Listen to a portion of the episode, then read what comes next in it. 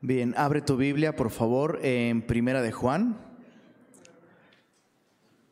capítulo cuatro. El día de hoy vamos a estudiar el último tema en esta serie de Adviento, y el tema de hoy es el amor. Y a diferencia de los temas anteriores, en esta ocasión nos vamos a anclar en un solo pasaje bíblico, aunque sí vamos a estudiar algunas referencias. Y el pasaje está en Primera de Juan, capítulo cuatro. Versos siete al doce. ¿Ya estás ahí? Primera de Juan cuatro, versos siete al doce dice así: Amados, amémonos unos a otros, porque el amor es de Dios. Todo aquel que ama es nacido de Dios y conoce a Dios. El que no ama no ha conocido a Dios, porque Dios es amor. En esto se mostró el amor de Dios para con nosotros, en que Dios envió a su Hijo unigénito al mundo para que vivamos por Él.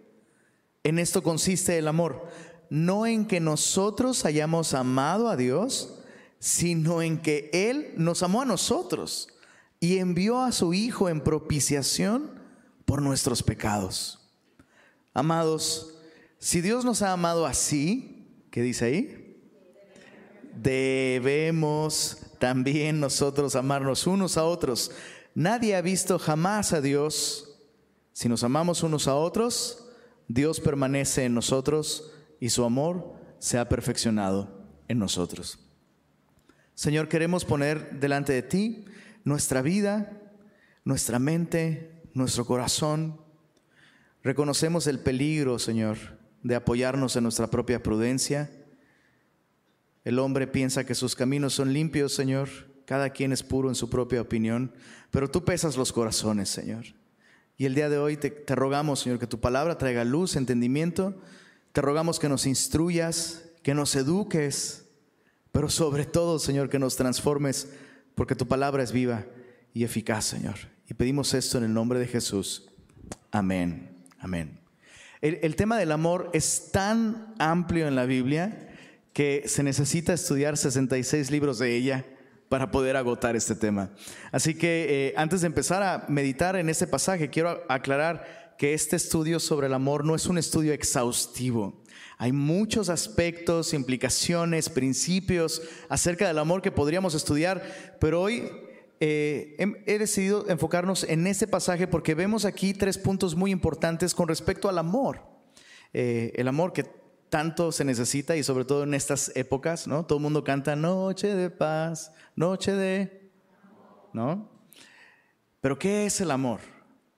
¿Y qué se supone que nosotros debemos entender cuando se nos habla del amor de Dios? Bueno, en primer lugar, vemos en este pasaje que el amor es un mandato. Eso es muy interesante. En los versos siete y ocho de Primera de Juan cuatro, Juan explica que el amor es un mandato. El segundo punto de nuestra reflexión esta mañana será que el amor es una expresión del carácter de Dios. Eso es lo que vemos en los versos nueve y diez. Y el tercer punto a considerar es que el amor es una deuda que tenemos con Dios. Entonces, veamos el primer punto. El amor es un mandato. Y volvamos a leer los versos siete y ocho. Dice: Amados, amémonos unos a otros, porque el amor es de Dios. Todo aquel que ama es nacido de Dios y conoce a Dios. El que no ama no ha conocido a Dios, porque Dios es amor. Lo primero que dice el apóstol Juan aquí es que debemos amarnos unos a otros. Y mientras meditaba en este mandato, me di cuenta que tenemos la noción equivocada. Con, con mucha frecuencia tenemos la noción equivocada de que eh, el Antiguo Testamento y el Nuevo Testamento nos presenta dos dioses distintos casi, ¿no? O, o, o llegamos a pensar que el amor o el concepto del amor de Dios y el amor eh, que nosotros debemos unos a otros, como que es algo del Nuevo Testamento, ¿no? Como que el Antiguo Testamento es, es un Dios de justicia, es un Dios de castigo, y el Nuevo Testamento es, es el Dios chido, es el Dios buena onda, es el Dios del amor, ¿no? Y nada podría estar más lejos de la realidad, ¿sabes? Vemos desde el Antiguo Testamento, literalmente, la expresión del carácter de Dios como un Dios de amor. Ahora, es cierto, el Antiguo Testamento enfatiza la justicia, el carácter justo de Dios, pero ese amor justo de Dios se hace evidente justamente a través de las leyes justas de Dios. Déjame decirlo de modo más sencillo. No puede haber nada menos amoroso que ser injusto. ¿Tiene sentido lo que te estoy diciendo? ¿Alguien te ha tratado injustamente alguna vez? ¿Sí? Pues yo creo que si, si has estado vivo más de tres semanas en este planeta, alguien te ha tratado injustamente. Y eso no es amor, ¿verdad? Entonces, este énfasis en la justicia que vemos en el Antiguo Testamento es justamente una expresión del carácter amoroso de Dios. La justicia y el amor no son incompatibles. Son incompatibles para nuestros conceptos limitados, equivocados y cursis sobre el amor.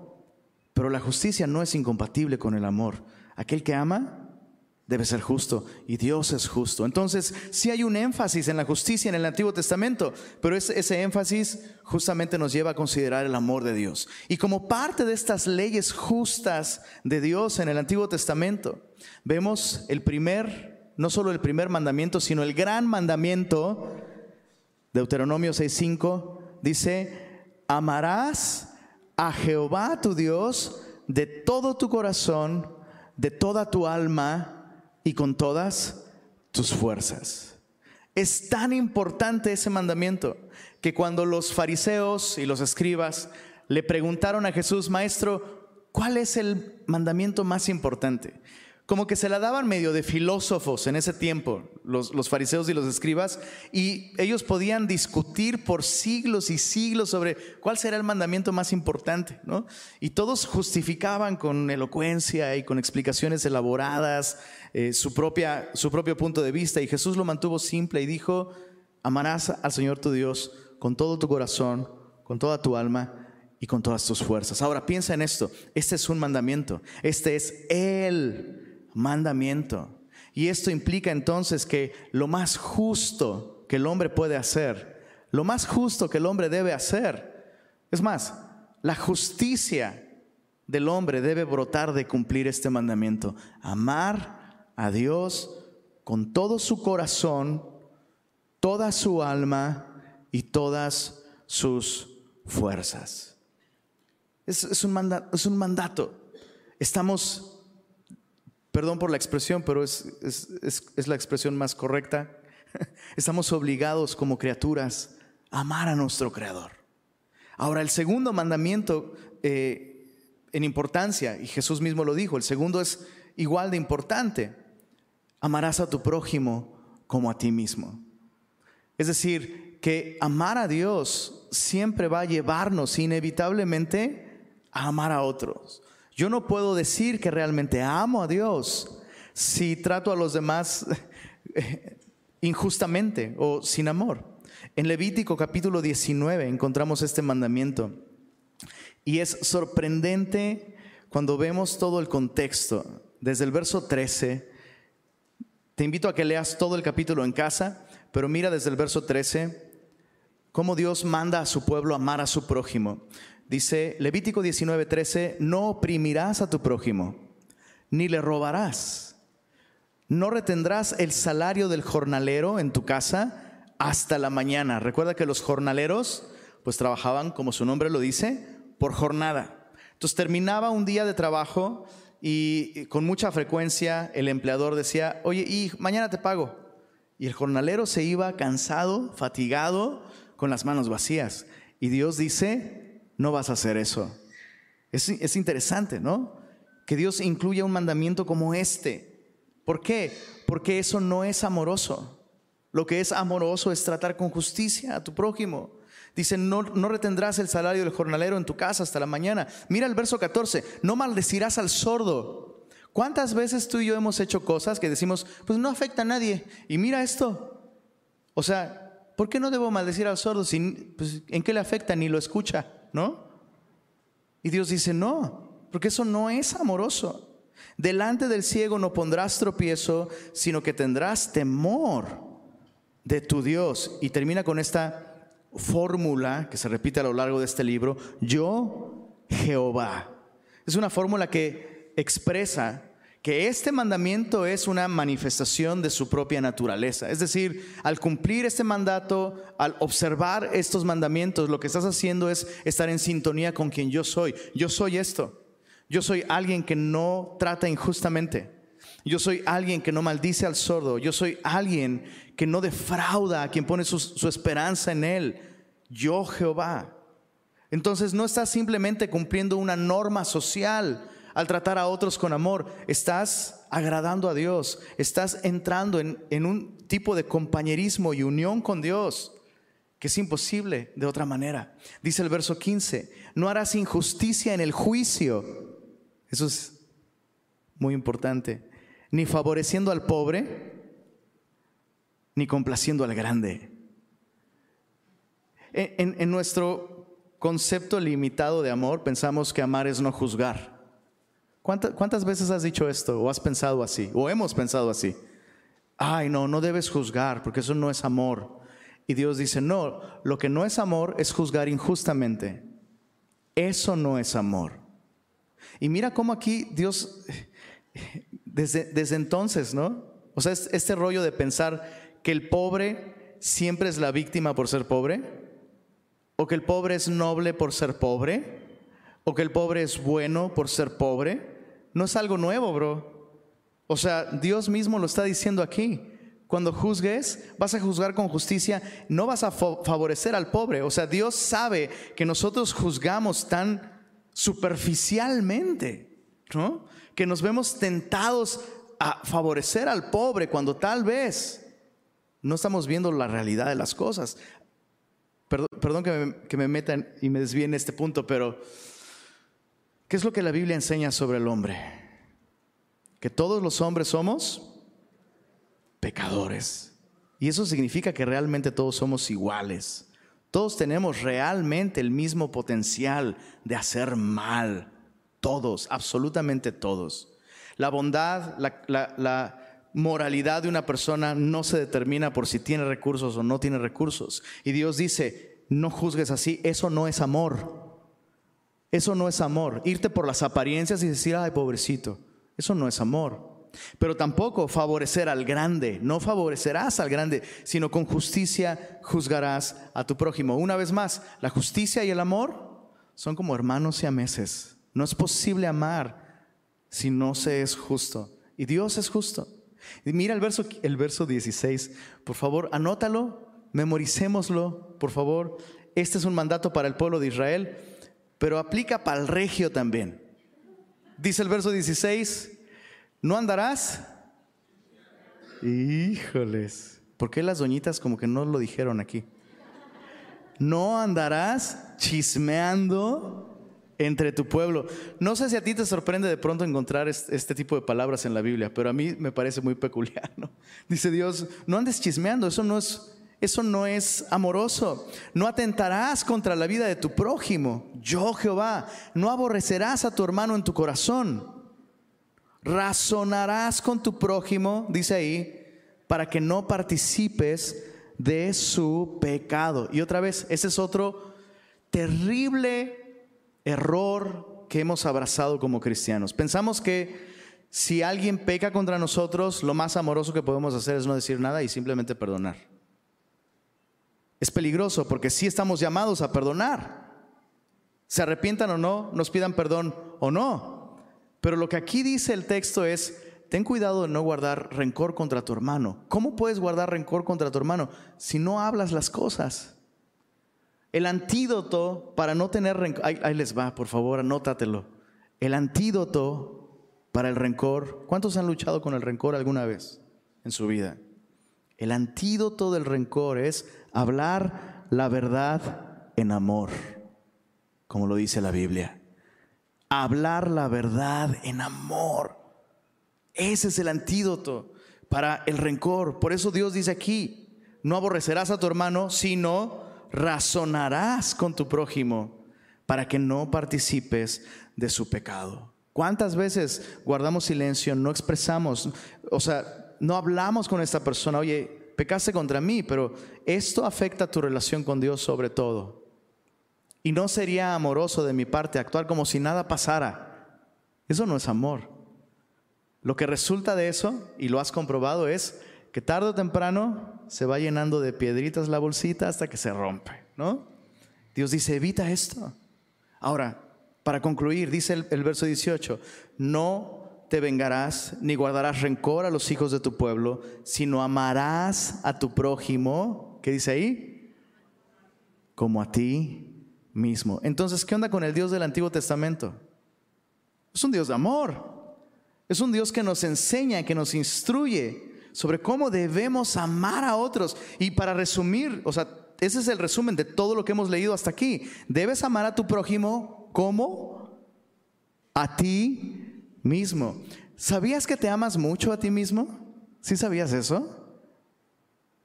Te amas. Es más, cada vez que te sacas una foto con un grupo, ¿quién es la primera persona a la que buscas en la foto? Ah, pues sí, porque te amas. Y Dios dice, debes amar a tu prójimo como a ti mismo. Entonces, vemos en el Antiguo Testamento un Dios de amor que nos llama a amarle, nos llama a amar a nuestro prójimo. Y mira esto, eh, en Levítico capítulo diecinueve también, en el verso treinta y tres y treinta y cuatro encontramos algo asombroso. Y es asombroso porque muchas veces se habla del Dios del Antiguo Testamento como un Dios tribal, como un Dios eh, xenofóbico, ¿no? Que aborrece a, a todas las etnias que no son su pueblo. Y esto está muy lejos de la realidad. Vemos en Levítico diecinueve, verso treinta y tres, cuando el extranjero morare con vosotros en vuestra tierra, ¿qué dice ahí? No le oprimiréis. Como a un natural de vosotros tendréis al extranjero. Puedes cambiarlo por chilango, también aplica. Al extranjero que mora entre vosotros. ¿Y qué dice ahí, perdón?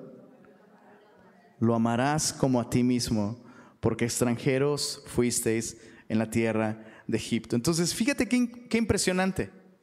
Vemos desde el Antiguo Testamento una revelación de Dios saturada de amor. Ahora, amar no es una cuestión de educación. ¿Qué quiero decir con esto? Que simplemente tener un mandamiento para amar a otros y amar a Dios no resuelve nuestro problema. O sea, ¿cuántos de nosotros eh, sabemos que estamos, incluso nos hemos obligado a nosotros mismos a amar a otra persona? Como en el caso del matrimonio. ¿Cuántos matrimonios hay aquí? Bueno, un, un día... juraste, ¿verdad? Amar a tu cónyuge en las buenas y en las malas, en la salud y en la enfermedad, en lo próspero y en lo adverso, hasta que la muerte los separe. ¿Cómo les va con eso? No, no, no siempre nos va muy bien. Dices, ¿qué onda? O sea, pues yo prometí, pero ¿y por qué muchas veces no puedo cumplir? Bueno, porque no es una cuestión, insisto, simplemente de educación. ¿Qué quiero decir con esto? Que el hecho de que Dios diera un mandamiento nunca tuvo la intención de que el hombre produjera este amor por sí mismo. O sea, esta falta de amor que a veces experimentamos tú y yo no es una cuestión de simplemente, ah, pues es que no me dijeron, o me faltó instrucción bíblica, o más tips. No, el mandato de Dios a amar a otros es también una invitación a reconocer que no podemos y a recibir y experimentar el amor de Dios.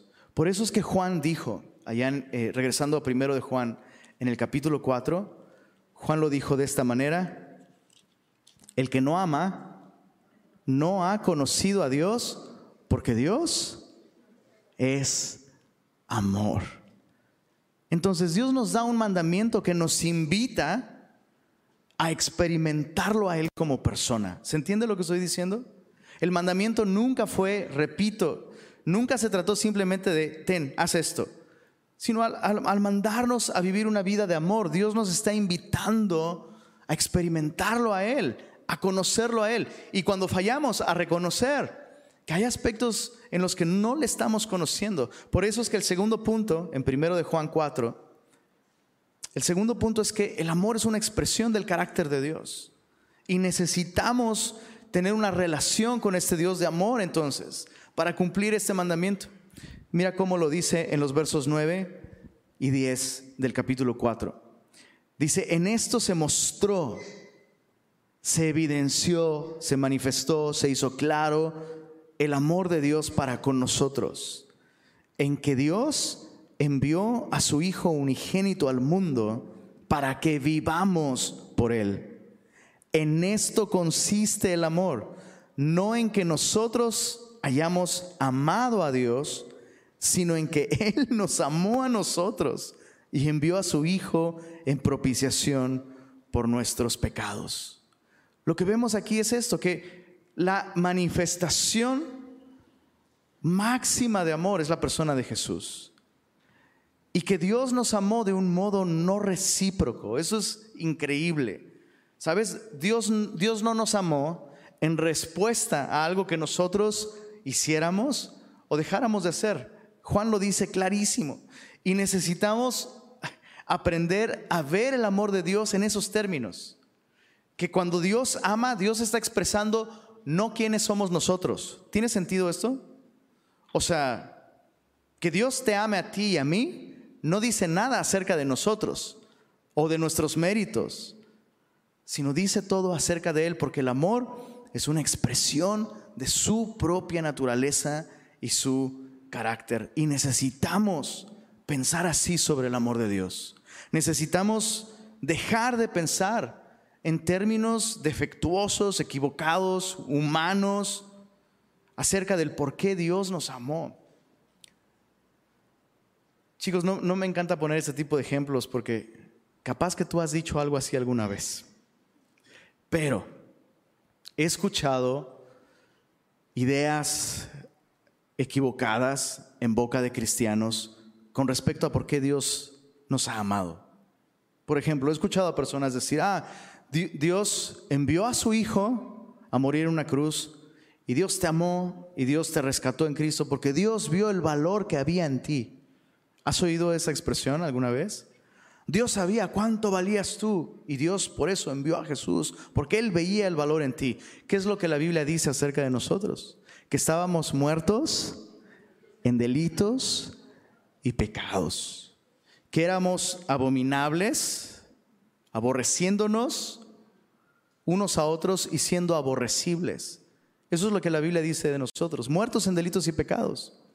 Pregunta, ¿cuál es el valor de un muerto? ¿Cuál es el potencial de un muerto, bro? Cero potencial. Cero potencial. Otra, otra idea equivocada que he escuchado de labios de cristianos es, esto es horrible. Cristo murió en la cruz porque no soportaba la idea de una eternidad sin ti. Uf. O sea, está muy bien para un poema de Paco Stanley, ¿verdad? Pero no es la verdad que puede darte vida eterna y seguridad. De ninguna manera lo es. Porque si Cristo necesitaba de algo y necesitaba de ti, entonces Cristo no es Dios. Y si Cristo no es Dios, no te puede salvar, por mucho que Él te ame. Es así de sencillo. Ahora, quiero aclarar algo importante aquí. Dios nos ama porque Él es amor. Y sí, el hombre tiene valor por haber sido creado a imagen de Dios. ¿Se entiende lo que estoy diciendo?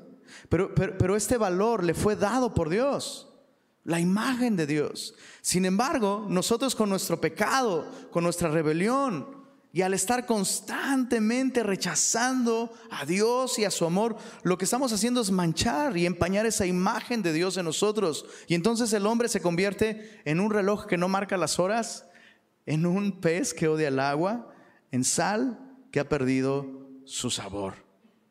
El, hombre que, el valor que el hombre tenía, el hombre lo ha echado a perder, lo ha anulado por su propio pecado. Y a pesar de eso, Dios nos amó. Es, ese es el concepto bíblico de amor. No hay en nosotros una razón por la que Dios nos ha llamado. Todas las razones se encuentran en Él. Y esto es consistente no solo con el Nuevo Testamento, sino con el Antiguo. En Romanos capítulo cinco, Pablo lo explica de esta manera. Dice en el verso ocho, mas Dios muestra su amor para con nosotros. Mira esto. En que siendo aún pecadores, Cristo murió por nosotros. O sea, antes de que leyeras la Biblia, antes de que hicieras una oración de arrepentimiento y fe, antes de que fueras a la iglesia, antes de que diezmaras, antes de que sirvieras, Dios, Dios te amó. Aún siendo pecador, Cristo murió por ti y por mí. Y es lo mismo que vemos en el Antiguo Testamento con respecto a su pueblo. Dios amó a su pueblo a pesar de que su pueblo era como era. La Biblia dice lo siguiente acerca de el pueblo de Dios. Dios hablando dice: no por ser vosotros más que todos los pueblos, os ha querido Jehová y os ha escogido, pues vosotros erais el más insignificante de todos los pueblos, sino por cuanto Jehová os amó. Entonces, desde el Antiguo hasta el Nuevo Testamento vemos a un Dios que ama porque Él es amor. Todas las razones de su amor se encuentran en Él, gracias a Dios, y no en mí, no en mi desempeño, no en mis méritos, que honestamente son muy pobres. Pero, pero su amor no solo es contracondicional, no solo nos ha amado a pesar de nosotros. Su amor es un amor que transforma y que da vida. Mira en, en primera de Juan capítulo cuatro, volvamos a leer. Mira el verso nueve, en esto se mostró el amor de Dios para con nosotros, en que Dios envió a su Hijo unigénito al mundo, ¿para que vivamos por Él? Es decir, que su amor no nos dejó iguales. Estábamos muertos en delitos y pecados, y su amor, su amor nos ha dado vida. Su amor es un amor que nos altera, su amor, su amor es un amor que nos transforma y no nos deja como estamos. Y aquí llegamos a otro punto en donde tenemos que tener mucha claridad y mucho cuidado con ciertas ideas. Eh, esta idea de Dios te ama tal como eres. Dios te acepta tal como eres. Sí y no. O sea, no podemos ser tan simplistas. No podemos limitar el amor de Dios a un amor que nos acepta tal como somos. Déjame, déjame explicarte por qué no. Quiero que pienses en la mamá de una persona criminal, terrible, que ha destruido su vida y la vida de otros a su alrededor y le hace daño a la sociedad. Quiero que pienses en esa mamá de, ese, de, de este hombre. Y la mamá diciendo: ah, pues, ¿qué voy a hacer? Es mi hijo. Lo amo tal como es. Es un sentimiento muy noble, puede ser muy sincero y definitivamente es correcto para el amor de una mamá, pero ese es un amor impotente, es un amor humano, es un amor limitado. No podemos limitar el amor de Dios a un amor impotente que nos deja, pues sí, imagina que Dios nos amara así. Quiero que imagines que Dios te ama así, así tal como eres y pues y nada más. Pues pobrecito, los amé un chorro, pero pues murieron en sus pecados y pues están en el infierno por la eternidad. Pero pues sí los amo, tal como son. ¿Te imaginas qué desgracia, qué tragedia sería para nosotros? Su amor no es así. Su amor es un amor que transforma y da vida. Su amor es un amor que sí, en otro sentido sí nos ama tal como somos, porque si no fuera así, ya estuviéramos arruinados. Pero Él nos ha dado una oportunidad para conocerle, para venir, para volver a Él. Ahora, ¿cómo reconcilias esto? Que Dios puede ver algo en nosotros que está mal y decir eso está mal y además amarnos. O sea, ¿será que Dios puede completamente condenar cómo es una persona y al mismo tiempo amarla? La respuesta es sí, claro que sí. Para nosotros eso sería sinónimo de una mente defectuosa o locura. Pero Dios no es como nosotros. Y por eso es que vemos en la Biblia, como un ejemplo, en el Salmo siete, mira esto, los versos once y doce. Eso es increíble. Dice: Dios es juez justo y Dios está airado. No significa que tiene su aire acondicionado o su abanico. Y que, no significa eso. Significa que Dios está enojado contra el impío. ¿Qué dice ahí? Todos los días. Pero mira lo que dice a continuación. Si no se arrepiente, Él afilará su espada, armado tiene ya su arco y lo ha preparado. Entonces, fíjate qué increíble cómo Dios es capaz de decir: esto está mal y no lo apruebo, pero te amo. No, espero, espero no sacarte de onda con este ejemplo, pero ¿lo puedo decir, mi amor? ¿Dónde está mi esposa? No está. A veces le caigo gordo a mi esposa, pero sé que me ama. Y a veces ella también me cae un poquito gorda, pero la amo. Y lo mismo con mis hijos. ¿Te ha pasado que tu hijo dices... Ah, en, en un segundo lo, pero así lo, te derrites por tu hijo o por tu hija, y al siguiente segundo te caes súper gordo? ¿Cómo pueden convivir esas dos cosas ahí? Pues sí, sí es posible. Ahora, lleva eso a extremos divinos.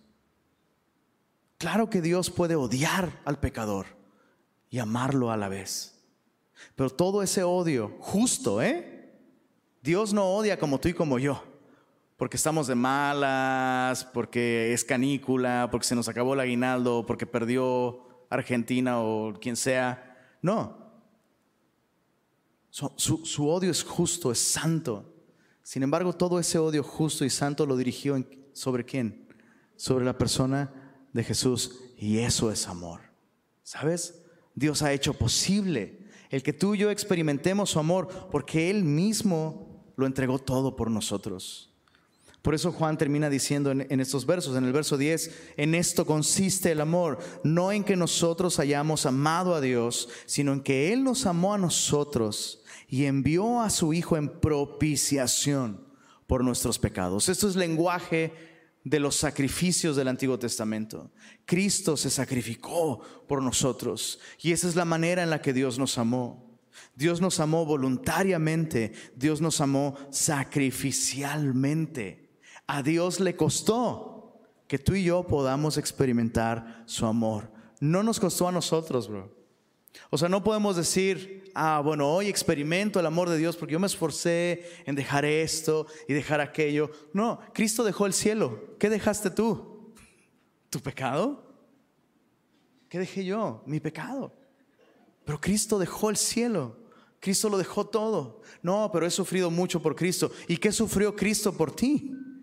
Cristo sufrió cosas que nunca vas a sufrir: la ira de Dios, el castigo de Dios. ¿Para qué? Para que recibas el amor de Dios. Entonces, el amor es un mandato. Vemos de principio a fin en la Biblia un Dios que nos llama a amarle y nos llama a amar a otros. No podemos con esto. ¿Por qué? Porque somos pecadores. Y Dios ha remediado esto, amándonos a pesar de eso, ¿verdad? Amándonos a pesar de que no lo merecemos. Ya tenemos su amor. Si tú eres cristiano el día de hoy, si tú has confiado en Cristo, tienes el amor de Dios. ¿Cuántos cristianos hay aquí? Levanta tu mano si tú has recibido el amor de Dios. Ok, padrísimo. Eso significa que tú tienes el amor de Dios. Ya lo tienes. No tienes que buscarlo, no tienes que mantenerlo, no tienes que ganártelo, ya es tuyo. Ahora, ¿qué debemos hacer con esto? Mira los versos once y doce. Amados, si Dios nos ha amado así, subraya eso en tu Biblia, por favor, debemos también nosotros amarnos unos a otros. Nadie ha visto jamás a Dios. Si nos amamos unos a otros, Dios permanece en nosotros y su amor se ha perfeccionado en nosotros. ¿Qué quiere decir esto? Que si tú y yo hemos experimentado este amor, ahora tenemos una deuda. El amor es eso. El amor de Dios no solamente es un bien que yo recibo por gracia, es una deuda que estoy obligado a pagarle a Dios, extendiendo su amor por mí hacia aquellos que me rodean. Para decirlo de otra manera, un cristiano jamás debería preguntarse: ¿dónde está el amor? ¿Has escuchado a personas hablar así?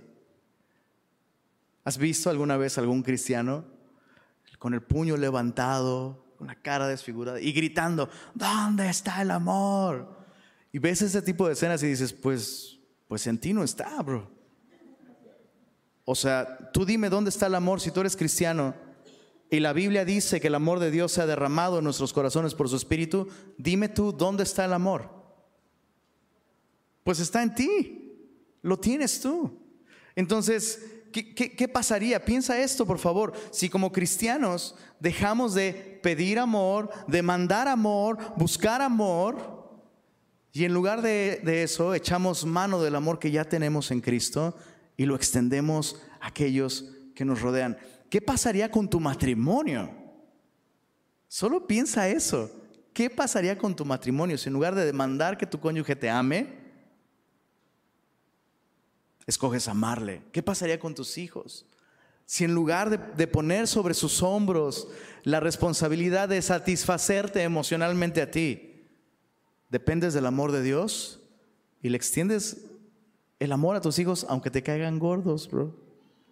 ¿Qué pasaría? ¿Qué pasaría con nuestro compañerismo? ¿Qué pasaría con la iglesia si en lugar de andar buscando que otros me amen, me sirvan, me escojo yo amarles y servirles? Porque Dios me ha amado a mí y me ha servido a mí muriendo en una cruz por mí.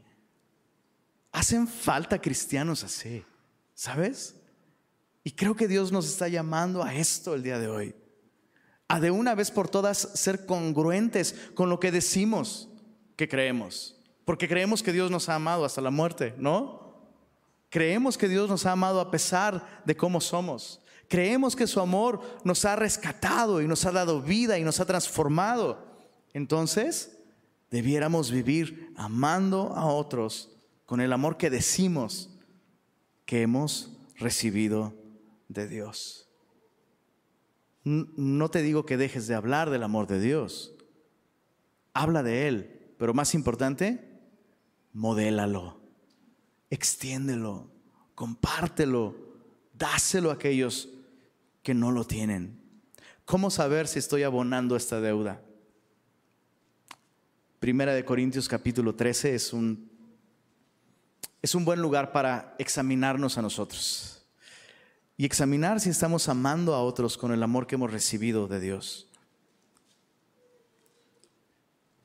Vamos a leer desde el verso uno hasta el verso siete. Dice así: si yo hablase lenguas humanas y angélicas y no tengo amor, vengo a ser como metal que resuena o címbalo que retiñe. En otras palabras, no solo inútil, sino molesto. O sea, ¿de qué sirve el címbalo que retiñe, el metal que resuena? De nada, pero sí molesta. Entonces, fíjate qué, incre- qué increíble. Puedo hablar todas las lenguas humanas y ser súper elocuente, ¿no? O puedo hablar lenguas angélicas. Oh, y soy súper espiritual, tengo muchos dones de lenguas. Pero si no tengo amor, eso es incluso molesto. Verso dos: y si tuviese profecía y entendiese todos los misterios. ¿Te imaginas a un ser humano entendiendo todos los misterios de Dios? Y toda ciencia. Y si tuviese toda la fe, de tal manera que trasladase los montes, y no tengo amor, nada soy. Y si repartiese, el verso tres es una tortura para mí, si repartiese todos mis bienes. ¿Cuántos han repartido bienes? Gloria a Dios. Para dar de comer a los pobres. Y si entregase mi cuerpo para ser quemado, ¿cuántos han entregado su cuerpo? Pues obviamente no, ¿eh? Pero mira lo, lo que dice al final: y no tengo amor, de nada me sirve. ¿Por qué me atormenta este versículo?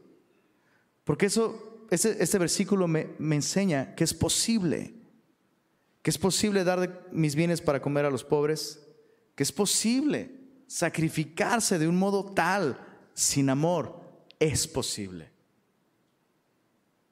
Entonces, ¿cómo podemos medir el amor si no se mide con nuestra espiritualidad y teología y, y profecía? Si no se mide así, ¿cómo se mide? Se mide por su carácter. Mira en el verso cuatro, Pablo empieza a describir lo que, lo que el amor es. El amor es sufrido. Es tan común que el hombre deja de amar a alguien cuando ese alguien le hace sufrir. Y la Biblia dice aquí: el amor es sufrido. El amor presupuesta, abraza el sufrimiento como parte de, parte de su función. Es imposible amar sin sufrir. Mira la cruz. Entre más sufres, más deberías, perdón, entre más amas, más deberías estar dispuesto a sufrir. El amor es benigno, la benignidad es bondad en acción, bondad evidente. Es cuando una persona es intencional en hacerle bien a otra persona. El amor no tiene envidia. ¿Cuántas veces hemos experimentado envidia hacia nuestros seres queridos, eh? Tienes un amigo, tienes un familiar, tienes un conocido, una persona a la que aprecias, que recibe bendiciones que tú quisieras y tú no las has recibido. La amiga que se embaraza, el amigo que se casa, la familia que logra un estilo de vida. Dios les bendice con esas cosas y a lo mejor tú las anhelas y no las tienes y lo ves y tienes envidia. La Biblia dice, el amor no hace eso. El amor es capaz de alegrarse cuando otro gana lo que tú perdiste. Mira a Jesús. Jesús perdió su vida en la cruz. Jesús perdió su relación con Dios en la cruz. Jesús fue abandonado en la cruz para que tú y yo ganáramos. El amor no es jactancioso, no se envanece. Mira el verso, el verso cinco es increíble. No hace, dice ahí, nada indebido. ¿Cuántos han hecho algo indebido esta semana? Seguro. Si no levantaste la mano, eso fue algo indebido. Debiste levantarla. Qué interesante esto, ¿no? Hacemos cosas que no debemos y muchas veces decimos, ay, me faltó sabiduría. Ay, me faltó prudencia. Ah, es que no sabía. Es que no, me faltó voluntad. Me faltó. Y la Biblia te diría, no, no te faltó nada de eso. Te faltó amor. Cuando amas de verdad, siempre vas a hacer lo correcto. Es increíble. Lo más sabio que puedes hacer es amar con el amor de Dios, porque el amor no hace nada indebido. Perdón, ¿te está volando la cabeza esta lectura en primera de Corintios trece? O sea, yo no sé por qué la ponen en tarjetitas de San Valentín, ¿no? Es que te hace sangrar esto. El amor no, es, no hace nada indebido, no busca lo suyo. Por eso siempre le pido a mi esposita, mi amor, ¿me puedes buscar mi lo que sea? No se irrita. Eso significa que no es provocable. ¿Cuántas veces hemos reaccionado de un modo terrible y nos justificamos diciendo, diciendo como el Kiko, ¿no? Pues no me hagas enojar. Pues, pues mira lo que me hiciste hacer. Dice la Biblia aquí, no, el amor de verdad no se puede provocar, no guarda rencor. Verso seis, no se goza de la injusticia. Una vez más, una vez más, el verdadero amor se preocupa de la justicia y busca la justicia y se goza de la justicia. No se goza de la injusticia, mas se goza de la verdad. Y el clímax en el verso siete, el amor, una mejor traducción sería, sufre en todo, cree en todo, espera en todo, soporta en todo. Y para contradecir al príncipe de la canción, el verso ocho, el amor nunca deja de ser. Es que el príncipe de la canción decía, el amor acaba. ¿Sí has, has escuchado esa canción? Le faltó leer primera de Corintios trece al príncipe de la canción. El amor nunca deja de ser. Por supuesto, esto no se refiere a nuestro amor, sino al amor de Dios en nosotros. Y por supuesto, después de leer esta descripción del amor, si te has sentido un poco agüitado, ¿ya te deprimiste un poco? Bienvenido al club. Pero mira cómo, una vez más, aunque tú y yo, por supuesto, no siempre podremos expresar el amor de Dios fielmente, si estamos llamados a vivir una vida que refleje su amor con consistencia. Vas a tener días muy malos y unos peores. Pero la idea es que nuestra vida en general manifieste la presencia de este amor. Este amor es imposible de falsificarlo, ¿sabes? O sea, Mira la lista. Es imposible fingirlo. Es imposible falsificarlo.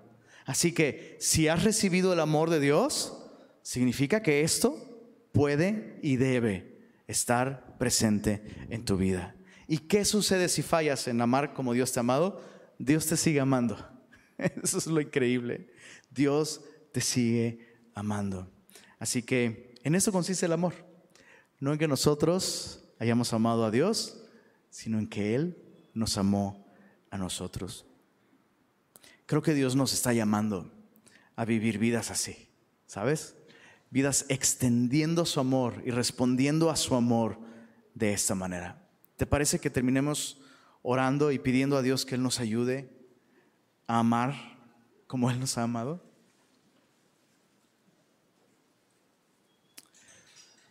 Señor, gracias por recordarnos a través de tu palabra tu verdadera naturaleza. Eres un Dios de amor. Y nos reconocemos necesitados de seguir conociéndote. Reconocemos, Señor, que nos falta mucho con respecto a amar a otros como tú nos has amado, pero queremos hacerlo, Señor. Aceptamos que tenemos una deuda contigo porque tú nos has amado así. Amarnos te costó a ti. Amarnos te llevó a sufrir. Amarnos te llevó a perder. Pero tu amor nos rescató, nos dio vida. Deseamos amar a otros con el amor que hemos recibido de ti, Señor. Si hay pecado en nuestra vida que ha interrumpido nuestra relación contigo, yo te ruego, Señor, que el día de hoy tu amor pueda traernos a tus pies una vez más, con arrepentimiento y con confesión. Y límpianos, Señor. Tu palabra nos dice que el amor cubrirá multitud de pecados. No eres un Dios que encubre el pecado, pero sí eres un Dios que lo cubre y que lo limpia. Y te rogamos que nos limpies, Señor. Reconocemos que cualquier carencia de amor que haya en nuestra vida al final es una consecuencia de descuidar nuestra relación contigo. Así que, por favor, Señor, aviva nuestra relación contigo. Y permítenos regresar a ese primer amor. Permítenos, Señor, experimentar plenamente una vez más tu asombroso amor por nosotros. Y, Señor, úsanos como un conducto de tu amor. Que nuestros familiares, nuestros amigos, la ciudad en la que estamos, Señor, puedan ser testigos del amor que tú haces fluir en nosotros hacia ellos, Señor. Pedimos esto para tu gloria. Amén.